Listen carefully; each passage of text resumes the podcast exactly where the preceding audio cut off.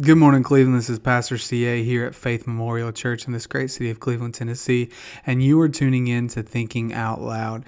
This morning, I wanted to talk to you about this concept that may be familiar to you, but then again, it may be something that you've never really given the space of time to really think about, but at least not from a scriptural or even a faith based framework.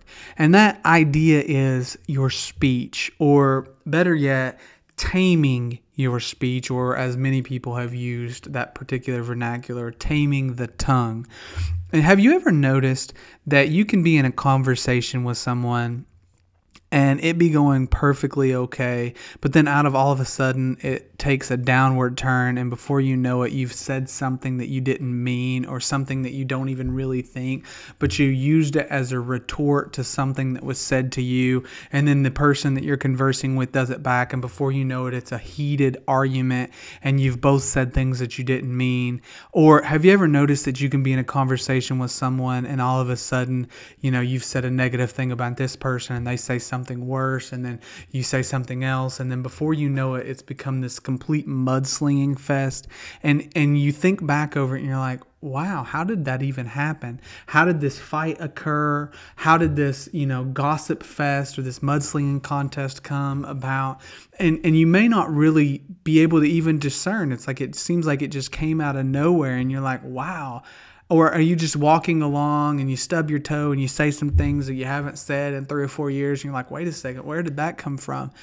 And and you think about it and it's like, wow, my speech, my tongue has just got a mind of its own. It just says whatever whatever it wants and I have no control over it. Well, the Bible actually talks about this. In the third chapter of James, he deals with this idea of the tongue and he says, you know, everything in life has been tamed, you know, birds and, you know, creatures and serpents and things in the sea have all been tamed by mankind, but the tongue nobody can tame. It's an unruly evil, it's full of deadly poison, it sets on fire the course of nature, and it's actually set on fire of hell.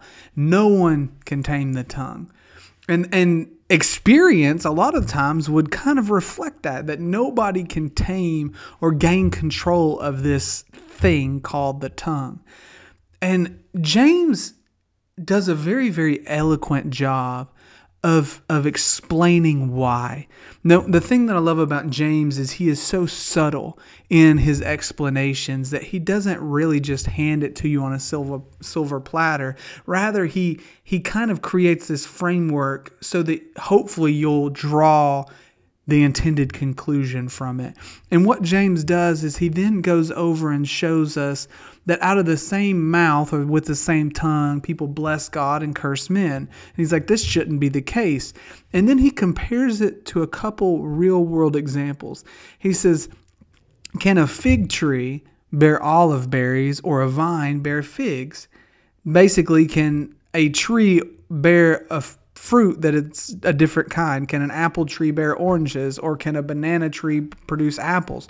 And the answer is obviously no. And then he says, well, can can a sweet fountain produce bitter water?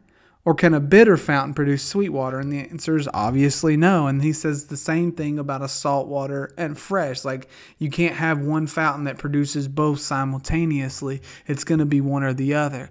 And the point that he is getting at is he is subtly referencing the idea of the heart and saying, that it's out of your heart, your fountain, the fountain in the center of your being, it's out of your heart that this speech comes. And this is capitalizing on the idea that Jesus sets forth when he says, out of the abundance of the heart, the mouth speaks. You'll know a tree by its fruit. So, what James is saying is the reason no one can tame the tongue is because the tongue is nothing more than a thermometer of the heart.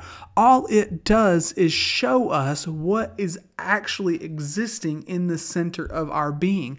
So, when we say, you know, I don't know why I said that, I didn't mean it, or I don't know where that came from, that, that's not who I am, we're actually wrong it's revealing a portion of ourself even a sinful portion that we haven't dealt with yet, something that we haven't repented of, something that we haven't expelled from our life, that there's still those issues that need to be addressed. So the next time your tongue runs away, realize that it's not your tongue, but it's actually your heart. And you need to deal with the heart in order to tame the tongue. This has been Thinking Out Loud with Pastor CA. God bless and have a great day.